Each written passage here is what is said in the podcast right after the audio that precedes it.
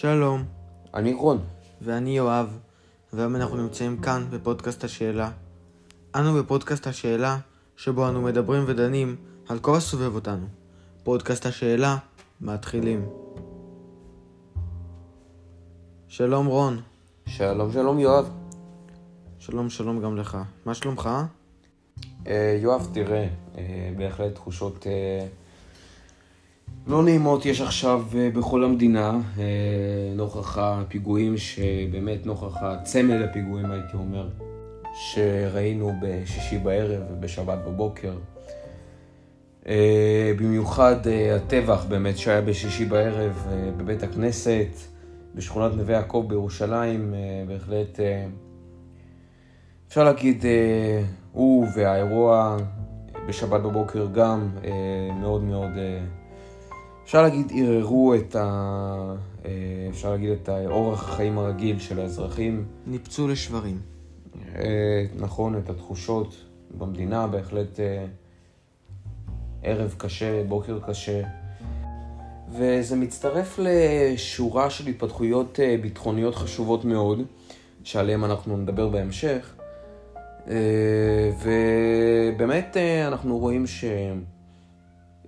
שלנוכח אותן התפתחויות אה, ביטחוניות, אה, אנחנו רואים את ההסלמה הזאת. ולמען האמת יש הרבה השערות, שגם על זה אנחנו נדבר בהמשך, הרבה השערות לאן זה הולך, אה, מה יהיה בעתיד, יש גם, אתה יודע, ליבוי של האש וניסיונות הרגעה מצד שני. איך אתה רואה את המצב, יואב? אני רואה את המצב כמצב מאוד מורכב. לא... הוא מן הסתם לא שגרתי, אבל הוא גם לא... אני אומר את זה בצער, כן? אבל הוא לא באופן מאוד מאוד יוצא דופן או, או חד פעמי. הוא, ההתפתחות, ההסלמה האחרונה שממש קרה תוך... פחות אפילו, תוך יממה, שתי יממות. ממש זמן מאוד קצר. שהיה מבצע אה, מוצלח של כוחות הביטחון בעיר ג'נין. אה, נכנסו, אה, עצרו את המבוקשים, והיה מספר הרוגים יחסית גבוה אצל הפלסטינים. וכתוצאה מכך, הפלסטינים החליטו שהם קוראים אה, קריאות נקמה, כמו אה, הרבה פעמים. ראינו את זה מתבטא עוד אה, באותו לילה כשנורו רקטות ליישובי הדרום, לעיר אשקלון ולעוטף עזה. וזה, אני, סליחה שאני כותב אותך, יואב, תראה, זה, זה משהו שנראה לי שווה מאוד להתעכב עליו, כי זה לא כל כך שגרתי שכשמתפתחת הסלמה ויש את ה... אתה יודע, אתה הירי, את הירי הראשון הזה לעוטף, זה לא כל כך שגרתי שהירי כל כך רחב, ממש עד אשקלון, לא רקטה 1-2, ממש... בדרך כלל לא, אתה צודק. אבל זה... אני מניח שזה תלוי בהרבה גורמים, גם אגב בהיקף האירוע. היה באמת אה, הרבה הרוגים, היו תשעה הרוגים אצל הפלסטינים, זה מספר אה, גבוה.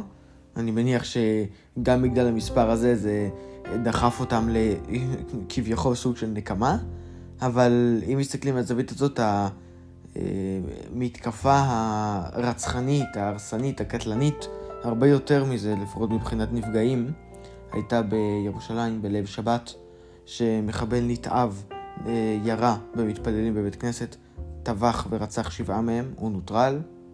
ראינו גם אה, היום, בשבת בבוקר, אה, ראינו גם אירוע ירי שבו נער בן 13 ירה בעיר דוד ופצע אה, קשה שני אנשים. זה נראה באמת, אני לא יודע אם להסתכל על זה כתגובה לאיזשהו אירוע שמסתיימת או התפתחות להסלמה, אה, נראה גם איך ישראל בעצמה תגיב ומה זה יגרור ויש פה הרבה מאוד אופציות שיכולות לקרות. אני לא, לא מומחה בתחום מן הסתם, אני לא יודע מה, מה יכול להתפתח, אני לא בטוח שגם המומחים כל כך יודעים, יש פה הרבה, הרבה מאוד אופציות. זה תלוי איך ישראל תנהג ואיך הפלסטינים ואיך הרשות, זה תלוי בהרבה גורמים.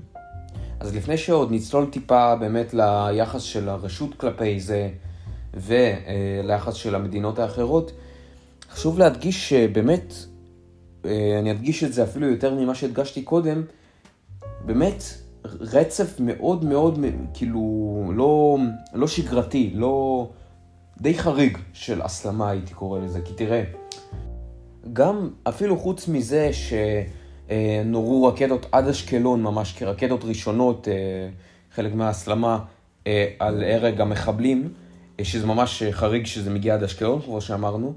גם באמת הפיגועים עצמם, אנחנו רואים שזה... בכל פיגוע יש משהו די חריג, אנחנו ראינו גם קודם פיגועים עם... אה, ראינו פיגועי תופת שחזרו ועם סכינים, וביום שישי למשל בערב אנחנו ראינו ממש את הטבח הזה בבית כנסת, וזה משהו, למען האמת די חריג גם, אפשר, אה, חלק יוכלו גם אפילו לקחת את זה ליום אה, הסמלי הזה של ציון יום השואה הבינלאומי, טבח בבית כנסת, יכול להיות אפילו חלק ידעו אנטישמי. בהחלט אה, משהו חריג מאוד בבית כנסת, משהו שפשוט לא קרה בגלי הפיגועים הקודמים שהיו בשנה שעברה, אה, לצערנו, וגם בפיגוע בשבת בבוקר אנחנו רואים מחבל, יואב בן 13, זה משהו מאוד מאוד מאוד חריג, גם אה, למרות זאת שבאמת רוב המחבלים מגיעים מגילאים מאוד צעירים, עדיין גיל 13 זה מאוד מאוד חריג, הוא גם מצליח עם אקדח לפצוע אה, בצורה קשה שני בני אדם, וזה משהו מאוד מאוד אה, מטריד ומשמעותי אה, בשביל מערכת הביטחון, וגם באופן כללי, הדבר נראה לי גם אחד מהדברים הכי מטרידים, ששני המחבלים הגיעו ממחנה הפליטים שועפאט במזרח ירושלים, וזה יואב מדליק נורת אזהרה מאוד מאוד גדולה כש... כשקודם מחבלים הגיעו ממחנות פליטים בערים הפלסטיניות, עכשיו הם מגיעים ממזרח ירושלים וזה מאוד מאוד מאוד מטריד. מחבלים מגיעים ממזרח ירושלים ועושים פיגועים במערב ירושלים. יהיה מעניין לראות לאן ההסלמה הזאת באמת אה, הולכת, גם אה, אנחנו רואים עכשיו גם את עניין הגינויים שיש גינויים מרחבי העולם, אה, באמת שמענו את גינויים של ארצות הברית, של אוקראינה למשל, ושל הודו למשל, וגם גינויים מהעולם הערבי, גם ראינו את אה, הגינויים של המדינות שחברות בהסכמי אברהם, של איחוד האמירויות, אה, גם של ירדן דרך אגב, וזה משמעותי מאוד, כי כמו שאנחנו יודעים, ירדן מאוד מאוד קשורה לענייני ירושלים, לענייני הר הבית במיוחד. ויואב, מאדם אחד לא שמענו גינוי, ומה הוא מתכוון לעשות? אבו מאזן. זה הבן אדם, לא שמענו ממנו גינויים. מה הוא מתכוון לעשות חוץ ממנו, אני לא יודע מי עוד יודע. אני גם לא בטוח שהוא יודע, דרך אגב. אבל כרגע אנחנו כן שמים לב לאיזשהו אה, דפוס פעולה מסוים. אחרי הפעולה בג'נין אה, הגיעה איזושהי הודעה על אה, שהתיאום הביטחוני לא קיים, שהוא מופסק, שהוא יופסק. איזושהי הודעה בעניין, יש על זה הרבה פרשנויות שאומרות שאולי זה רק אה, הכרזה אה, סמלית ובפועל בשטח זה ימשיך לפעול, ואולי לא, זה גם החלטה שלו, אבל גם כאן, ברגע שהוא לא מגנה, אה, יש על זה גם, פרשנים אומרים, יש לזה גם השלכות, זה פעולה שנדרשת גינוי שלו, זה מראה על איזשהו כיוון עם ראש הרשות הפלסטינית, שבגדול מכתיב את, את כל המדיניות שלה. לא מגנה כזאת מתקפת טרור, זה, אם אני אגיד את זה בצורה חדה מאוד, זה מראה יותר מתמיד באיזה צד הם. אם נגיד את זה בצורה כזאת, אם הוא לא מגנה מתקפת טרור פלסטינית נגד אזרחים תמימים שיצאו להתפלל או שיצאו לבלות ב, ביום שבת, אז זה מראה מי תומך במי ומי תומך בטרור.